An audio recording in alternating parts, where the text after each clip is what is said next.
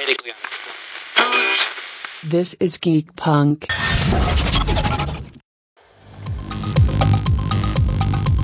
A Kringle Media production.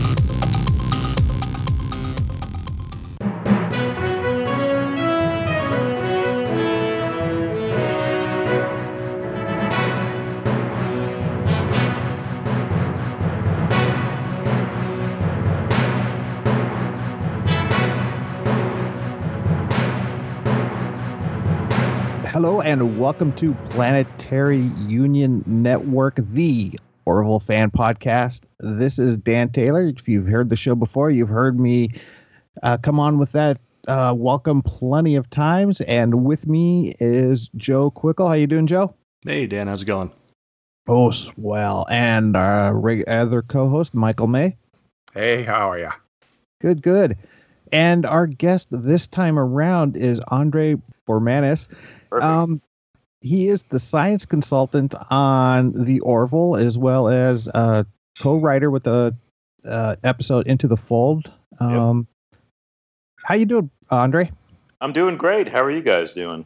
Good. I uh, want to thank you for joining us.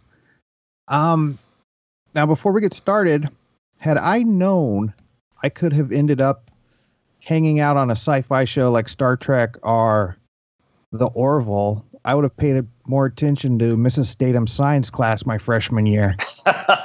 yeah. Uh, seriously, how real well, not real quick, take as long as you want, but how does one turn studying science into um, I don't know, pretty much a dream job playing in the sandbox like Star Trek or the Orville? Well, it's uh, you know, it was kind of an amazing journey. I uh, studied physics and astronomy in college and did some work in grad school in those fields, and then got involved in NASA and policy work for NASA. But I always had a um, a strong interest in science fiction and writing and literature and television. I was a huge fan of the original Star Trek uh, growing up as a kid. Um, and um, never expected that there would be any more Star Trek on TV after the original series was canceled way back when. And um, well after I had graduated college, Star Trek The Next Generation came on television. It's like, holy cow, it's a new Star Trek series. How cool is that? Started watching, and you know, the first couple of years were a little shaky on Star Trek The Next Generation. And I heard that they had an open submission policy for scripts. And I thought, you know, I've got some interesting ideas for stories, and you know, maybe I could pitch something to them. I wrote a spec script, I submitted it. Uh, it got rejected, but I got a very nice rejection letter from a guy named Maurice Hurley, who was a producer on the show, and it was like, you know, nice, but not not what we're looking for. But feel free to try again. And um, long story short, you know, I'd written a couple of spec script, I'd scripts, I'd taken some screenwriting classes, and I managed to find an agent in Los Angeles who was interested in representing me. And uh, she was trying to set up a meeting for me to pitch stories to Star Trek: The Next Generation. This is when it was in its sixth uh, season. Time was running out. Yeah, she found out that they were looking for a new science consultant. And I'm like, what's that? I had no idea that they had anything like that. And she said, oh, they got this guy who was a physicist who had been helping them with the uh, language and the dialogue, the science language and science ideas and stories. And she said they wanted somebody who was both a scientist and who had a background in, in uh, writing scripts and who knew the show. And I knew Star Trek inside out, and I, you know, tried my hand at writing a couple of scripts, so had some idea of how that process worked. And she said, uh, you know, let, let me call them and see if uh, they might be interested. So I get a call saying, oh, Jeri Taylor would love to meet you. Jeri was a supervising producer, I think, on Star Trek The Next Generation at the time.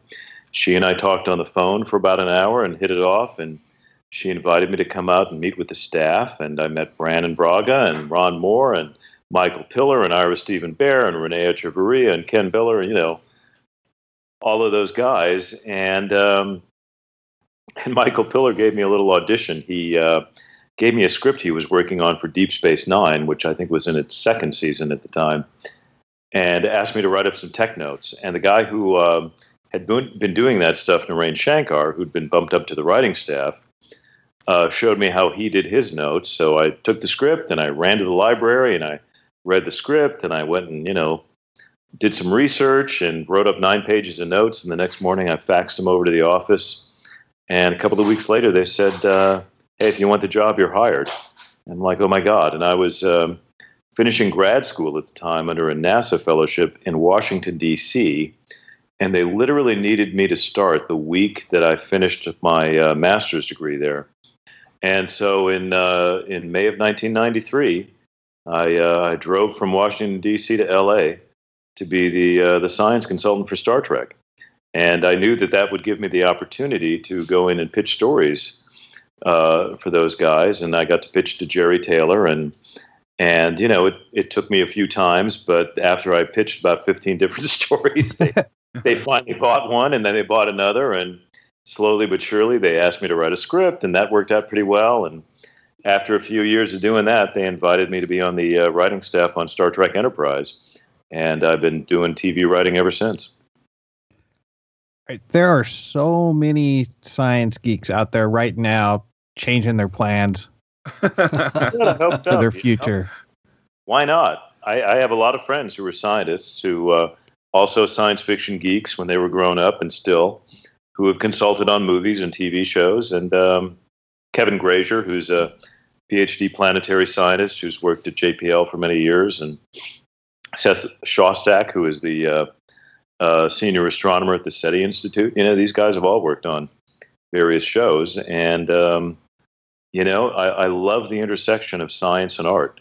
I think it's so important to inspire not just kids, but, you know, adults, anybody who has any interest in the sciences to really, you know, think about what would it take to build something like a starship, you know, like the Enterprise or the Orville. And we, we, we talk about that kind of stuff. And Gene Roddenberry was very insistent from the beginning of the original Star Trek over 50 years ago that he had to come up with a very credible looking ship. And there had to be certain, you know, certain requirements for how this thing would work it's going to have a crew of a few hundred people. It's going to have to, you know, it's going to be traveling on a multi-year mission. And it's clear that, you know, chemical rockets are not going to send this thing from here to Alpha Centauri, let alone, you know, halfway across the galaxy and so on. So he sat down with real scientists and engineers and people from JPL and the RAND Corporation and talked through, you know, what would we need to develop to make this a reality? And I think that's one of the reasons the show has been so successful is that it's grounded in a certain kind of reality. It's speculative, but you know, for the most part, it really does not violate any basic laws of physics or chemistry or you know anything that we know about astronomy and space science. We integrate that stuff into the stories, and I think that the audience recognizes that, and so they can suspend their disbelief. You know, uh, the idea that oh yeah, someday we'll build a starship and we'll travel among the stars. For an hour, I can believe that that's real because of the way we portray it on on Star Trek and now the Orville. And so, you know, Seth MacFarlane, very, very much a huge Star Trek fan, and he had the same attitude as Gene Roddenberry did 50 years ago. We got to make this credible. We got to think about this ship, how it works. What have we learned since the original Star Trek about warp drive and you know uh, environmental control systems and all of the other different elements of this thing that have to be you know, that would have to be created in order to make this ship viable. And so, you know, me and a number of other people, production designers and various other people involved in the show, you know, really hammered a lot of this stuff out to make sure that, uh, you know, that while the audience is watching the show, they can believe that someday this sort of a thing could really happen. All right, let me ask you this. Since you opened up this can of worms, mm-hmm. what's the fundamental difference between say the quantum drive on the mm-hmm. Orville and warp drive on Star Trek? Well, the warp drive on Star Trek was pretty much the idea was that somehow we would learn to corral the energy that we could create in a matter antimatter reaction to affect the curvature of space-time. And they didn't really think in terms of the details of what that might involve. I mean, in Next Generation, um, they talked about the warp nacelles and some exotic material called verterium cortenide that you could you could send a high energy plasma through, and it would, you know, th- this this material had the property that that would create this space warp effect. But in more recent years, you know, what we've what what what people are thinking about is that quantum mechanics is probably more fundamental than Einstein's general theory of relativity. General relativity is the theory that describes how gravity works, how space time can be warped by the presence of matter and energy. So, space time tells matter and energy how to move, and matter and el- energy tell space time how to curve. But where does space time come from ultimately? Well, there are a lot of scientists these, these days who are thinking that it arises from quantum processes, that quantum entanglement might actually um, lead to space time as what we call an emergent property, uh, a property of the interactions of quantum level processes and particles that sort of transcend, uh, you know, the individual parts that, that, that are involved in these processes so that the sum is greater than the whole. So entanglement of quantum particles might lead to space-time. And that's the idea that we hit on that said, okay, what is going to distinguish this, you know, starship from, you know, other examples that we've seen on Star Trek and other shows? And this notion that if you understand space at the quantum level, if we understand how space arises from quantum mechanical processes, that may someday lead to the possibility of faster than light travel. And because quantum mechanics is so central to that idea, we decided, or I should say, Seth decided, let's call this thing a quantum drive. And then we were working in the writer's room, and I'm, I'm, trying to remember which episode this came up in. I think it probably came up in episode five. I know we used the idea in episode eight, the one that Brannon and I wrote that was on last week that uh, there is a um, a um, transuranic element uh, that we call Dysonium in honor of Freeman Dyson, who's a brilliant physicist who you know has has been a pioneer in uh, quantum mechanics and other fields for gosh 60 plus years. The guy's still alive; he's in his 90s and he's still doing great work. So we thought we should honor Freeman by doing uh, naming this uh, hypothetical transuranic element Dysonium and my idea about dysonium is in physics, when I was in college, you know, there was this notion that there might be stable transuranic elements with really high atomic numbers. Like once you once you get beyond uranium, you know, to some of these weird, you know, curium and einsteinium and all these other like really huge atoms, you know, the ones that have like, you know, 100, 110, 115 protons in their nuclei they're really unstable. You know, it's hard to crowd that many protons together in a small space and keep it stable. There are reasons to believe that maybe when you get up to one element 125, 130, something like that, they might actually be stable. Now we haven't discovered those yet, but I thought thought to myself, well, why would those, those things be stable? Maybe there is some kind of exotic matter within the nucleus of those elements that make them stable through sort of an anti gravity force. And that was sort of my pitch to Seth about how the quantum drive might work.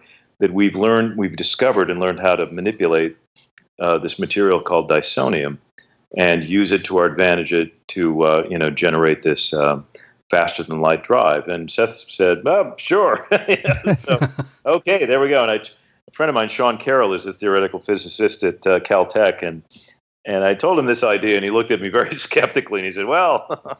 I don't know about that, but just make sure you conserve quantum numbers. And I said, okay, we'll conserve quantum numbers.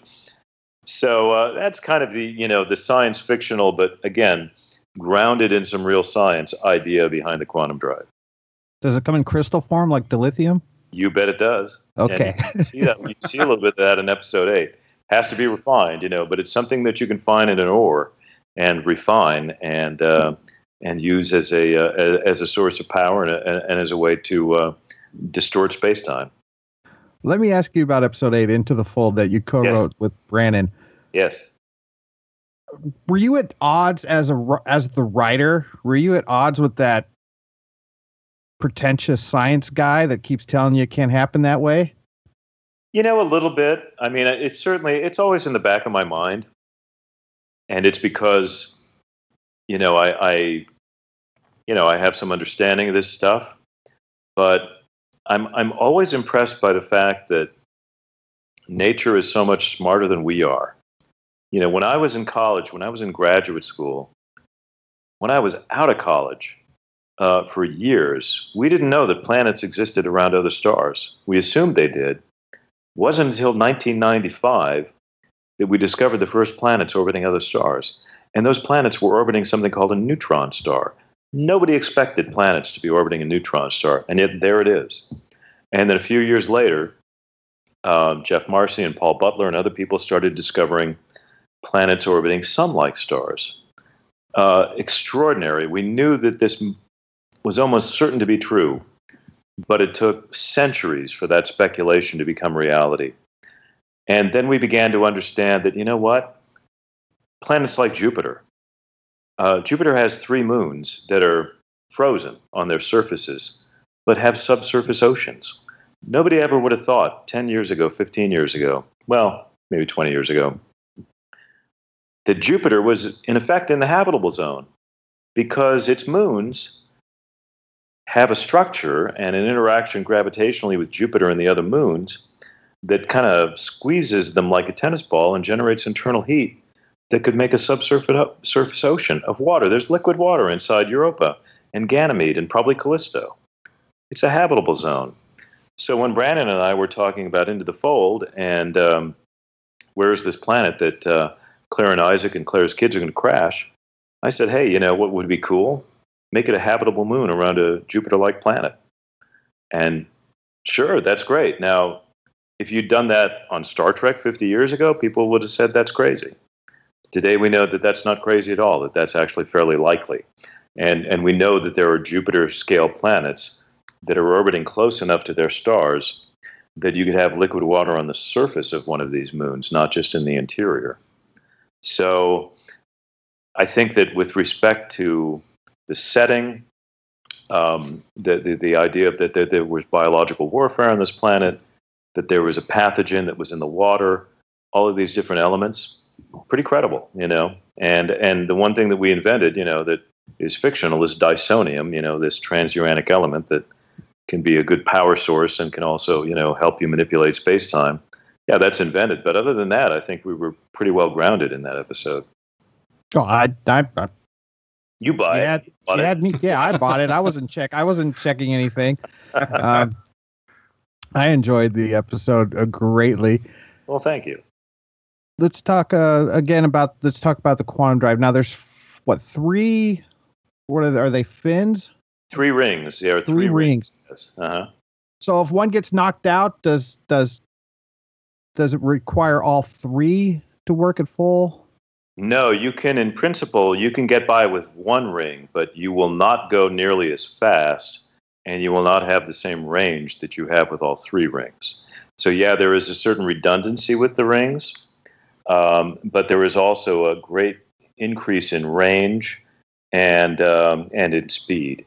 It's a little, you know, it's a little analogous to you know having an engine with three pistons. You know, um, yeah, you can maybe get the get the thing to work with one piston, but it's not going to work very well, and you're going to have a hard time keeping it going, and you're not going to get very far very fast. So ideally, you have all three rings working simultaneously to get where you want to go. I love how they boot up one at a time. Is there any science to that, or is that just because it looks cool? I, it's you know that's pretty much because it looks cool. All right, fair enough. Now I remember when Next Generation came out because I, I grew up a huge Star Trek fan, and I had a relative that worked on the Paramount lot, and Oh, nice. bef- I think before the first episode actually aired, Mhm. we got on their set of Next Generation. You know, I saw the bridge and the court, some of the corridors, and Uh-huh. uh, I think a holodeck Right. and I got my hands on the Next Generation Bible, Ah, which I still have to this day. I mean, it was great, but it, of course, it had all the technical stuff for all the writers. That you guys are, you guys have to have one of these in existence, right? you know we do. It's uh, it's not something that we, you know, there Is was a a, book. like a was a- wiki? Yeah, well, not really. No, you know, there's a there is a book coming out in January, The Art of the Orville, and we get into some of the details that were involved in the production and the development of the ship and Stephen Lineweaver, who's our amazing production designer, and Brian Rogers, who's our prop guy, who's awesome, and uh, Taylor Falconberry, who is uh, somebody who has helped design a lot of the graphics and alien languages and stuff. She's sort of our futurist. You know, she imagines all of these alien cultures and and um, you know, and how we might how we might represent them visually. Um, you know, we've all contributed to the the sort of the look and feel of of the ship and and some of the sort of the basic technical aspects of it. And I'm not sure that we've ever collectively. Seth may have a a sort of a, a Bible that he references, but you know, Seth, I got to tell you, um, I always knew Seth was a really funny guy, obviously, and he's a huge Star Trek fan. We had him on Enterprise. I was a writer on Star Trek Enterprise, and he he came over and he just kind of like, I so want to have just just cameo, give me a cameo, can give me a cameo. and he's you know longtime friends with David Goodman, who worked on Family Guy, uh, the original few seasons of Family Guy, and then Family Guy got canceled for a couple of years, and David Goodman came and worked for us because a huge Star Trek fan. He wrote that great Futurama Star Trek episode with the heads of the original series, you know, cast and stuff. And and a really good writer, a great one-hour drama writer. We wanted to bring some humor to the show. So we got to know David, and of course David knew Seth. And through David, we we got Seth, you know, I, I think he was in a couple of episodes of Enterprise as a guy in engineering who had like one line, you know. And we begged him to at least do one take as Stewie, but he refused to do it because he took it really seriously, you know. And um, and so, yeah, I knew he was this funny guy. He did, you know, he was a great mimic and you know a good singer and a funny comic writer. I didn't know what a good science fiction writer he was. When we started the writing room on the Orville, uh, he'd already written like three scripts, I think, for the show. And I'm reading these like that. This is like really good science fiction. Oh my God, he's a really good one-hour drama writer. And yeah, it's funny, but you know, there are cool science fiction ideas in this. Seth wrote about half of the episodes in the first season.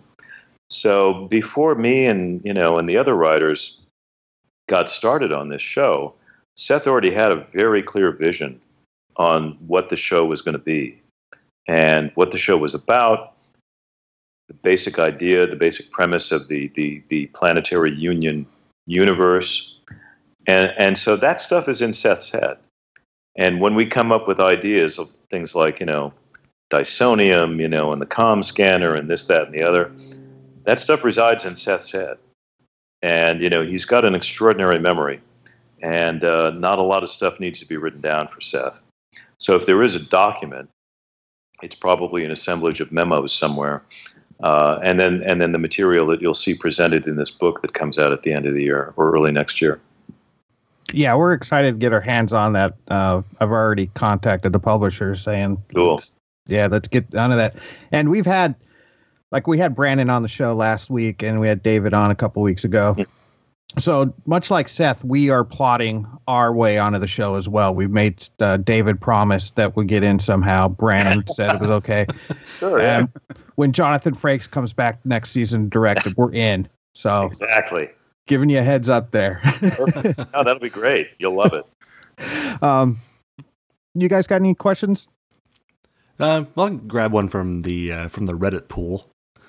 So, um, so Software Mills on Reddit said uh, or asked, "What's your relationship to completely unrealistic sci-fi tropes like dense asteroid belts or gravity wells that suddenly start sucking the crew in, or densely packed nebulas with dangerous electrical storms?" Yeah. You know, clearly there's some dramatic license involved in all of the things he mentions. Um, dense asteroid belts is probably my least favorite thing to see in a science fiction series. Uh, our asteroid belt, you know, we we've we've sent, you know, probably eight, ten spacecraft or something through the, the asteroid belt. Uh, you know, the Pioneer oh, 10 and 11, Voyager 1 and 2, Cassini, Juno, New Horizons. I, I've lost count here a little bit. Um, it's empty space. you know, hello. Most of space is empty. You shoot randomly through the asteroid belt, any spacecraft in any direction. it's like getting hit by lightning. It's less likely than getting hit by lightning. It's just not going to happen. There are, however, dust bands, you know, that surround certain stars that are more dense, and depending on how fast you're traveling, could be a real problem. You know, if you're going through a region of space that is better than the best vacuum we can pull here on Earth, and that region of space has maybe, you know, 100 dust grains per cubic meter, um, and you travel through that at a speed of, you know, 30, 40, 50,000 kilometers per hour, you're going to be in you're going to be in deep shit. You know, that's a problem.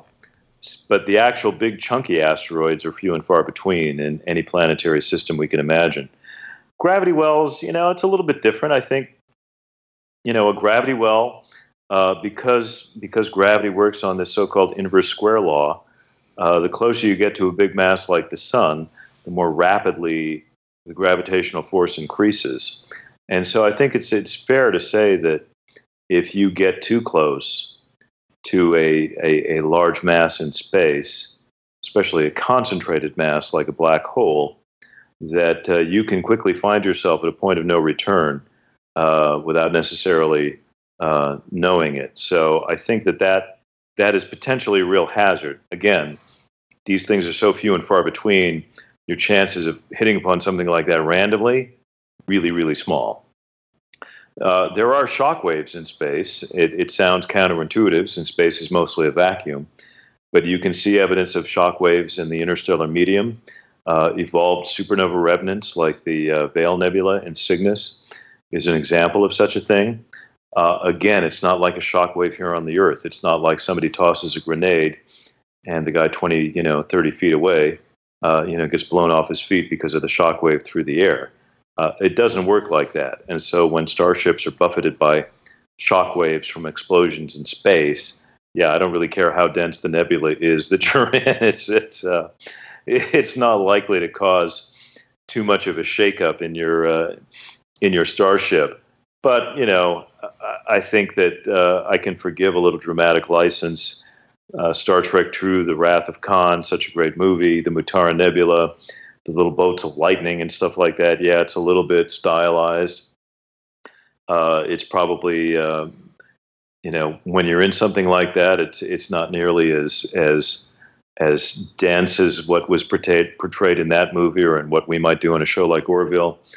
But I'm willing to cut some slack to that because it's so visually stunning and and yeah, these these things are real in space. It's just like when you're really in something like that, it probably looks different than when you're looking at it from a thousand light years away. But you know that that, that doesn't bother me too much.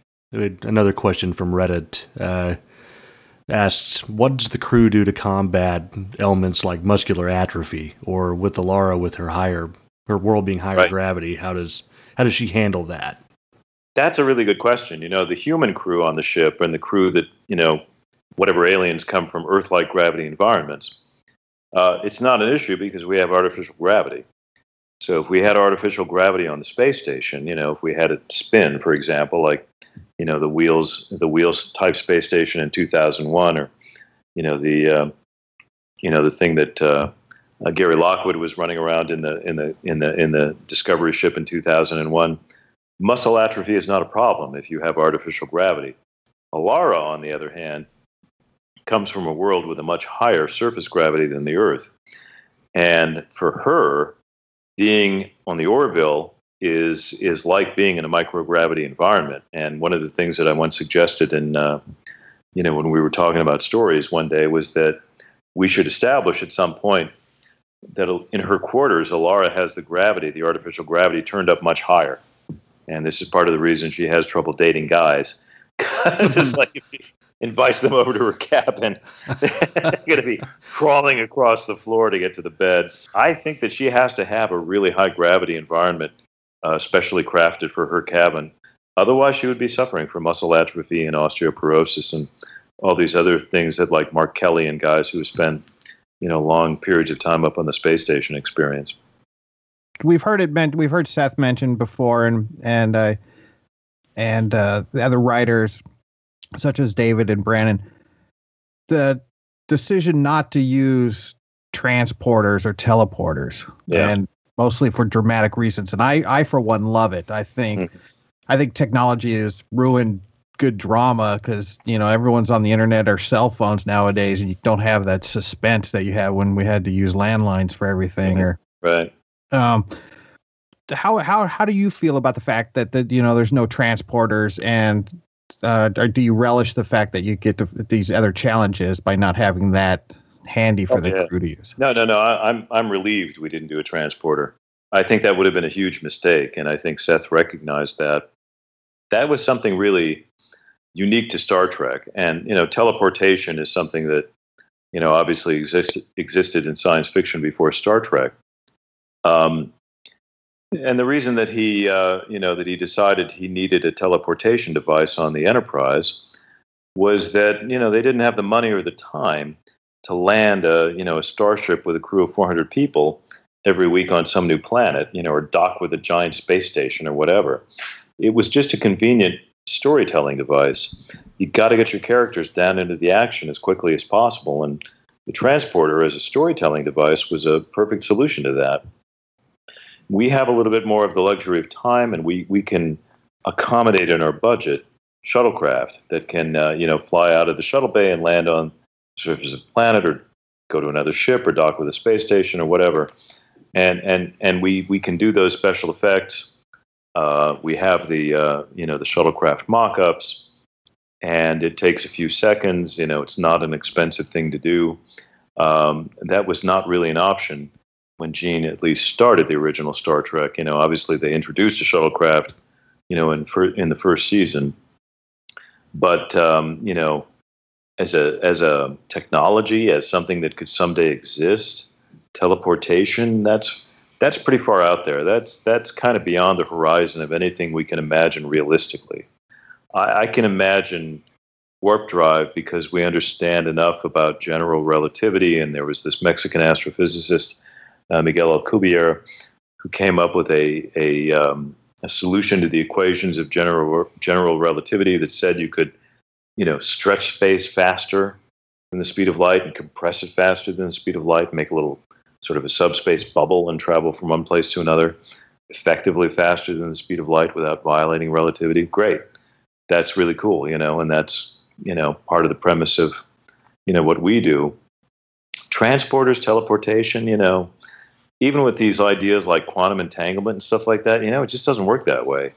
And and on Star Trek, the idea was, you know, you disassemble somebody atom by atom, turn them into a stream of matter and energy, and then you know, focus that on some place where you want them to be and reassemble it. It's like no fucking way. You know, they, you just can't do that. It's not going to work, and it's going to be horrible if you if you try to do it. You're literally tearing somebody apart and then putting them back together. So it's like it's a suicide machine, um, and it resurrects you. You know, at the other end if you're lucky. And so that can of worms, you know, has been picked apart so thoroughly. It's like I'm just very glad that we never never went down that route. We did do a little molecular transfer in episode two, as you probably remember, the zoo episode. Um, and uh, but that you know was an alien technology far beyond ours, and we never really got into the details of it. So uh, that might have been more of like a you know a wormhole type thing, uh, as far as anybody knows. Yeah, no, aliens can do whatever they want. We're not. Yeah, exactly. Yeah. But Um, for any foreseeable technology, I just don't see that happening. Now, if I remember correctly, it took a while. I don't want to be one of those guys that compares everything with Orville to Star Trek, but obviously the similarities are there. Mhm. And so I'm asking you as being associated with both shows, Mhm. obviously. It took a while for the Federation or Starfleet um, to get a handle on, say, cloaking devices. Yes. Um, and it seemed it so far in season one that the the um, hologram or cloaking type devices that they got early on has already been put to use. yes. Um, do, do, do you see some danger perhaps in having something like that available already to the crew? Yeah, you know, there's a little bit of danger in the sense that, you know, if we get ourselves into a situation where, you know, a crew member is in some trouble, and we we want wanted to um, be an important part of the story, uh, we don't want to get into a situation where we think, oh, wait a minute, why didn't the guy bring a cloaking device and just cloak himself out of the trouble? You know, uh, we don't want to do that. Obviously, we don't want it to be too easy or something that we use, uh, you know, on a routine basis.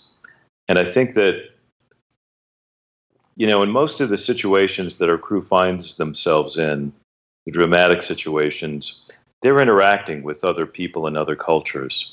And so the idea of a cloaking device, well, you know, in episode six, the Krill episode, um, Ed and Gordon, you know, were able to make themselves look like Krill uh, while they were on that Krill ship, and then they had a malfunction, you know, but they were able to kind of cover that and so forth. Um, but we never want to get into a place where it's just easy to hide and get out of the danger.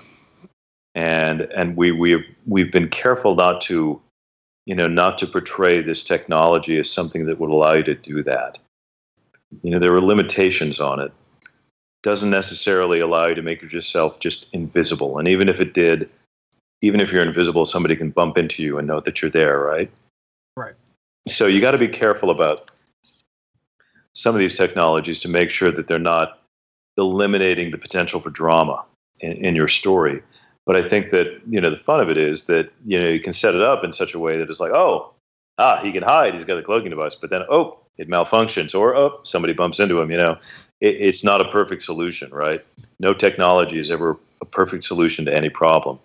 So, um, so yeah, we we we we have that technology, and we will use it, but it's not something that uh, uh, will necessarily be able to save us in like any potential jeopardy situation.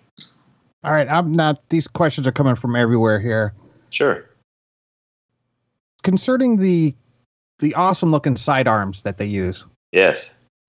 Um, is there an official title for, or name for those? I mean, they're called Yeah. phasers in Star Trek. What do we call them? in I think that the uh, the the sidearms they typically carry, I think are called a P44. Brian Rogers, who you should talk to, who's our prop master and designer, he's great. He um, he named it. He he designed it. He created it. It's a plasma pulse pistol type of a thing. It, it basically, in, in effect, it fires, um, you know, kind of like concentrated. Um, plasma pulses? Yeah, they're pla- Hey, here's a, here's a term. Yeah, it fires it fires your plasma pulses. Yeah, yeah, exactly. It, it's like a little concentrated um, ball of energy. You know, like ball lightning almost might be a, a good way to describe it. And um, Brian came up with the design. It looks really cool. Uh, the notion is that it has different settings. There is a you know the magazine or the equivalent of the magazine is power pack that you know if you're on the stun setting which is a lower energy setting you maybe have 100 shots on the on the plasma pistol. If you're on the highest setting you know the kill setting or whatever the highest energy level is you maybe only have you know 8 or 10 shots. So it's a function of you know how much energy is in the is in the pulse uh, that determines um, how many shots you can fire so we we have thought through that stuff, and uh, Brian could tell you the details of like the P44, and I think there's a different version. And there's one that kind of like can snap into a rifle, sort of a configuration. I'm not sure if we've seen that yet this season, but maybe maybe we may see it in a few. I I, I just can't remember now if that comes up in an episode. But yeah, Brian worked out all of that stuff, and it's really cool. Yeah, I mean that's what we fans love is that sort of stuff, and of course Yeah, we're all exactly. working on our cosplay outfits, and we need Yeah. to know exactly how to put those all together. They look great, and you know the krill weapons have a different design sensibility that is you know that is consistent with the krill culture and the the look of the ships. You know, more angular, a little more aggressive looking, and yeah, yeah. Brian did a great job on all of that stuff. It's really really cool. Um, I like this one question that a Reddit user asked. Um, if there was a, uh, what was your most difficult negotiation you ever had, uh, where you tried to stand your ground on how science should be portrayed on TV? Oh wow. Um, you know, there were some times way back when on Star Trek. I remember there was an episode I worked on as the science consultant in the final season of Star Trek: The Next Generation, where there was a story that had a subplot that involved Captain Picard getting into some kind of high tech kayak and riding a, a magma flow all the way to the center of a Class M planet. And it was like journey to the center of the Earth in a kayak.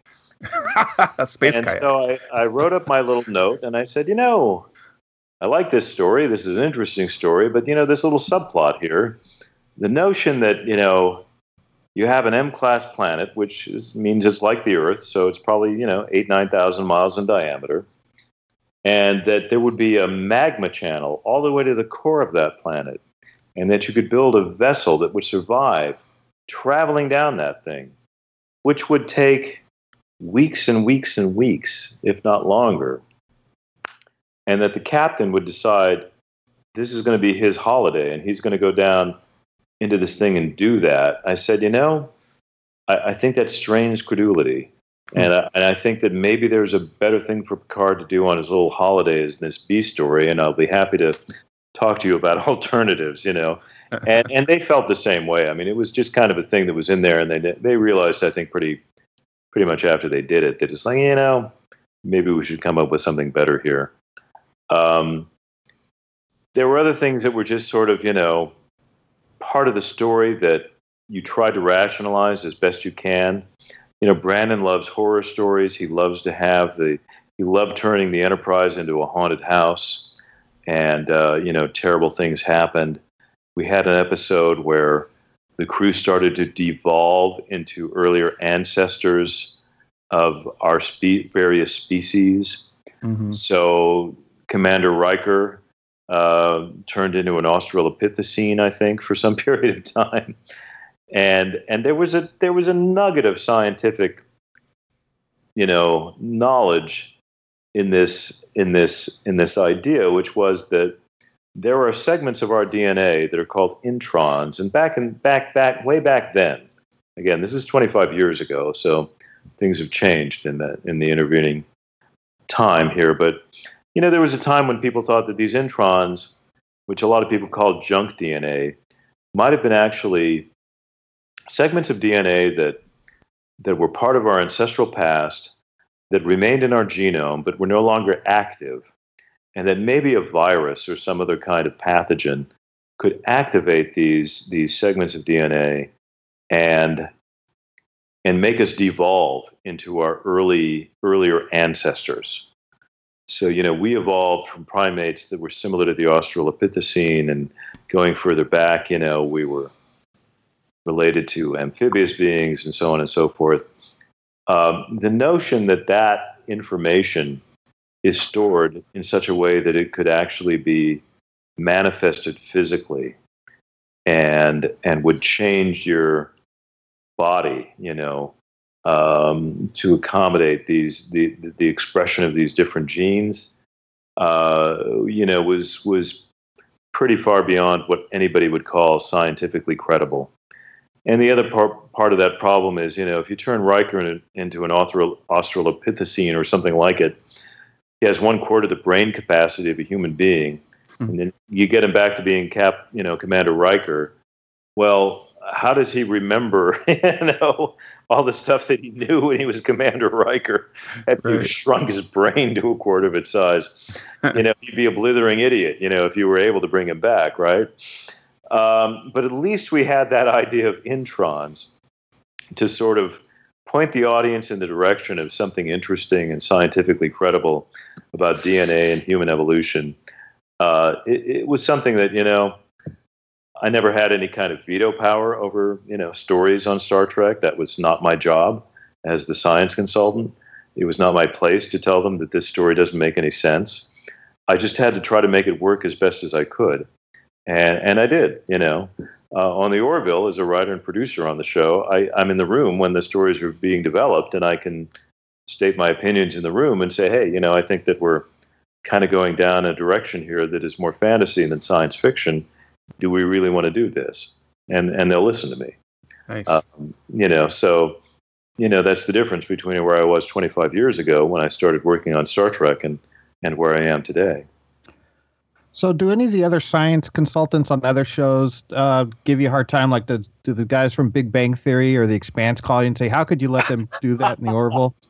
Uh, I don't know those guys, but yeah, oh sure, yeah, you know, they love to bust my chops. You know, I mean, I I, I talk to people like Kevin Grazier, and, but you know, and, and Seth Shostak and and other You, what, you, what? You guys don't all go bowling together? we occasionally get together and drink. We don't we don't bowl. um, but you know, they they they you know they they have the same experiences that I do. You know, there are things that they do that are great and they love it. You know, and Kevin worked on Battlestar Galactica and he loved that show and it was a great show and and he got to do some great stuff and help them with you know technical aspects that you know that really made a big difference in I think uh, the quality of that show.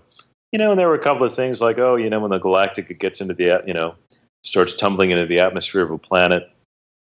I forget the specifics of you know an episode that Kevin was telling me about that they did, but you know it's like God, you know I did I, don't know if this is physically possible, but but man, I want to see this. You know, I want to, I want to see Galactica hit that atmosphere, and you know, and uh, you know, and and and do X, Y, and Z. So, um, yeah, you know, it's it's um, you know, it's part of what we try to do. And and you know, the other thing I try to remember, of course, is we we know a lot. Obviously, we we have an extraordinary culture and technology, and and it's amazing what we've discovered about the universe.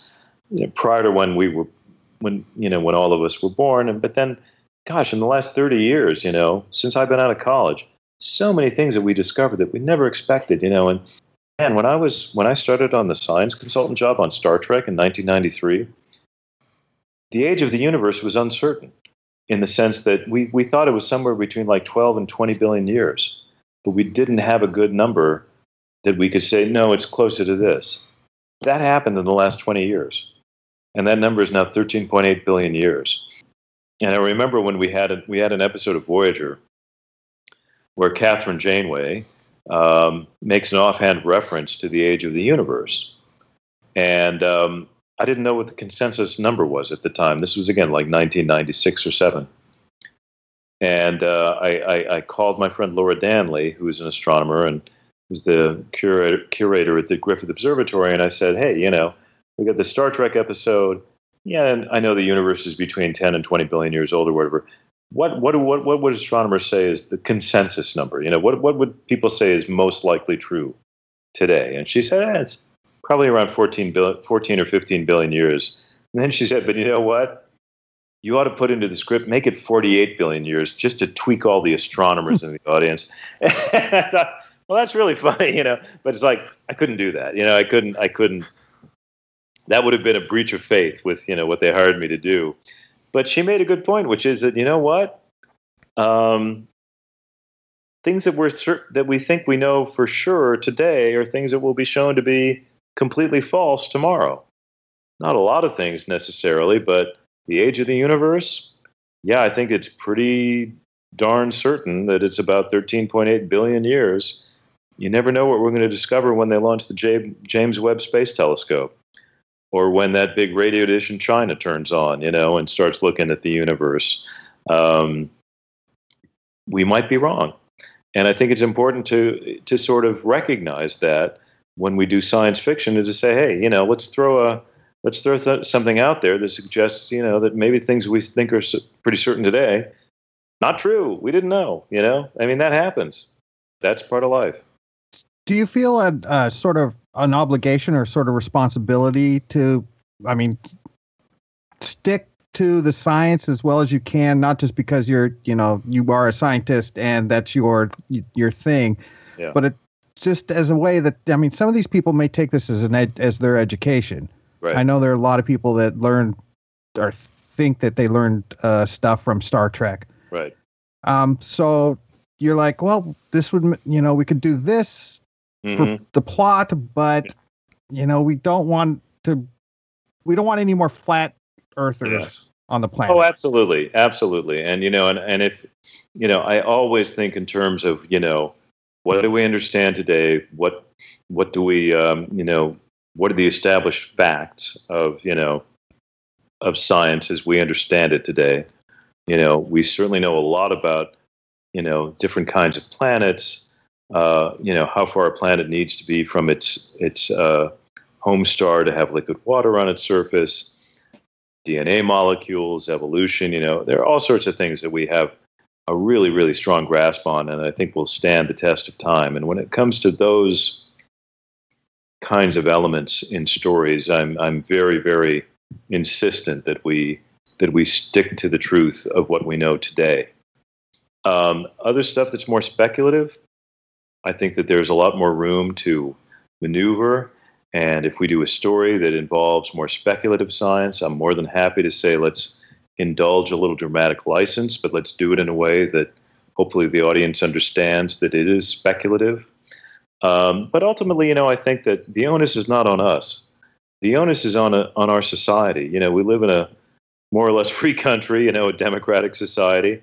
We have an education system that, you know, for all its faults, is a pretty damn good education system. Uh, you know, the onus for teaching kids about science, uh, you know, is is in the education system. Uh, and I think that you know, in a in a in a good education system, you know, any any teacher worth his or her salt is going to tell a kid to, you know, yeah, you watch a science fiction show. Some of that might be based on reality, and some of it might not be.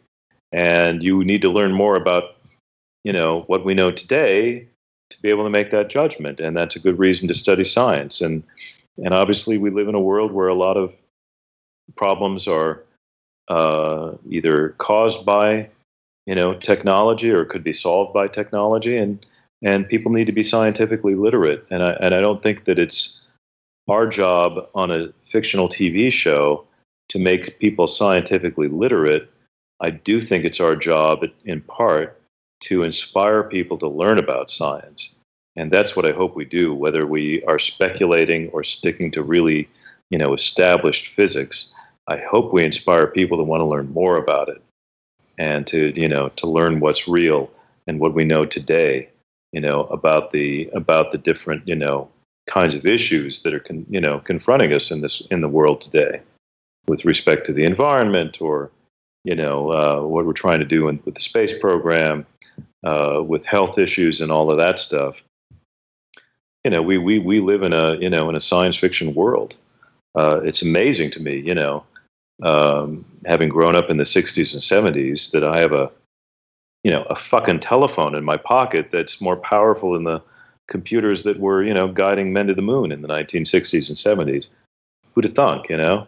I mean, that's astonishing. And so, you know, we all have a responsibility to try to make ourselves more literate when it when it comes to science and technology and the positives and the negatives of having these things at our disposal. Yeah, if only to get a job as a science consultant on a show like The Orville. Oh, absolutely, which is like the uh, best job in the world. um, yeah, we could go on all night, and I think we're running out of time. Do you guys, Joe, Michael, do you have any more quick questions for Andre before we uh, let him go? With the promise that we're going to have him back on to grill him more in the oh, future. Sure, I'd love it. Just a quick question about um, about the Orville's navigation systems. And yes. When it went out, and LaMarr's using star charts. yeah sadly, that you know that stuff got left on the cutting room floor.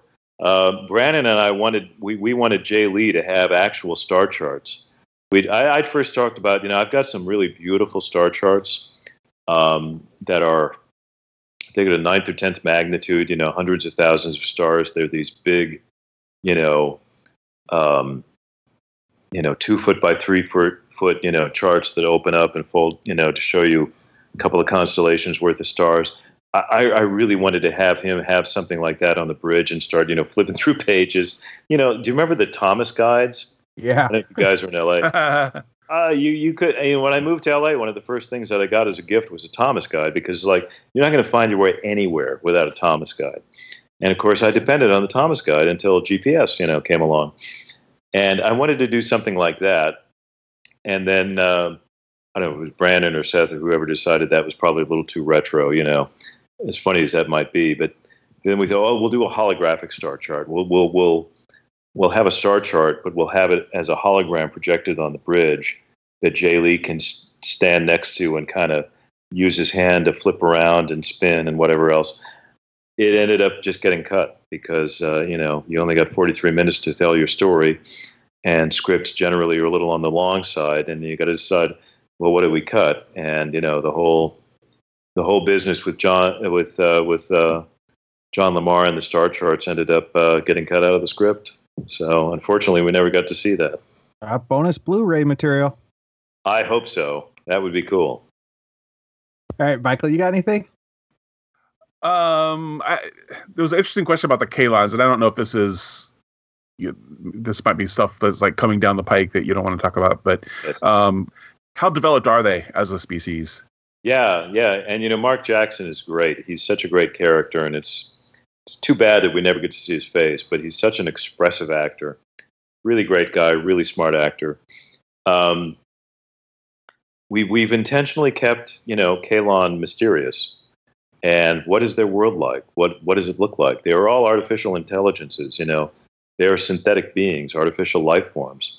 Um, we have some ideas about what that homeworld might look like and what their relationship is to biological species, which they obviously kind of look down on.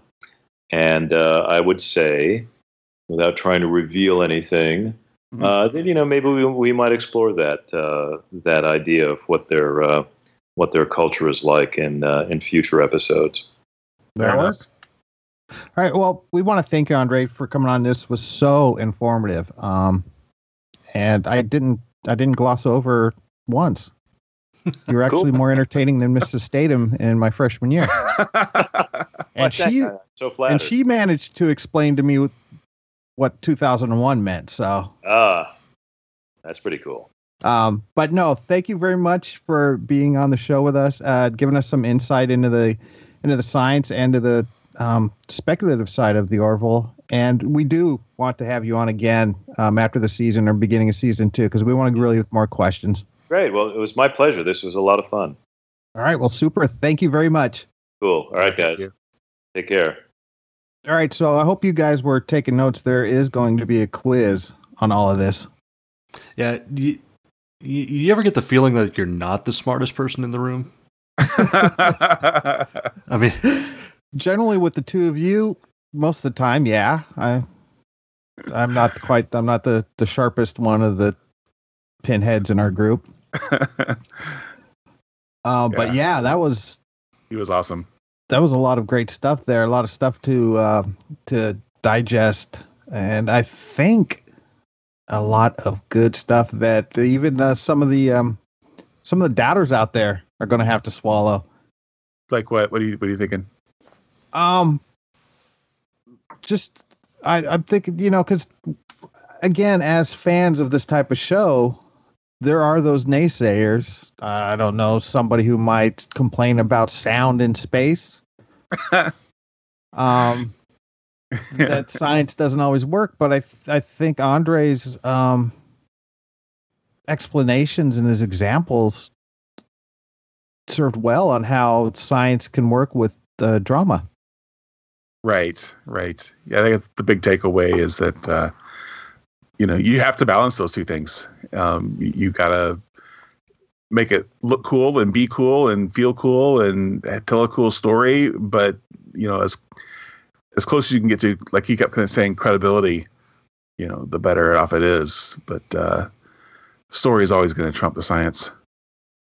Yeah, and um, we will have Andre on again because uh, we we just scratched the surface on the questions we got from listeners from the, our, our Reddit um, request that we sent out to you guys.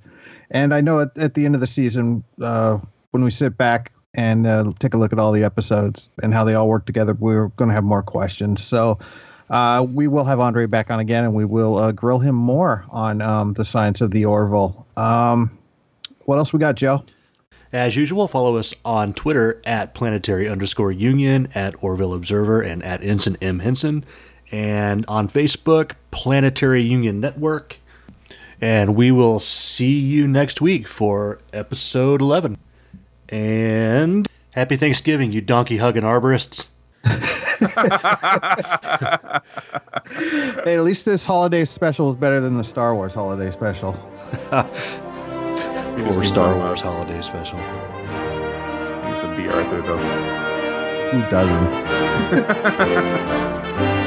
All right, guys. Talk to you later. All right, good day.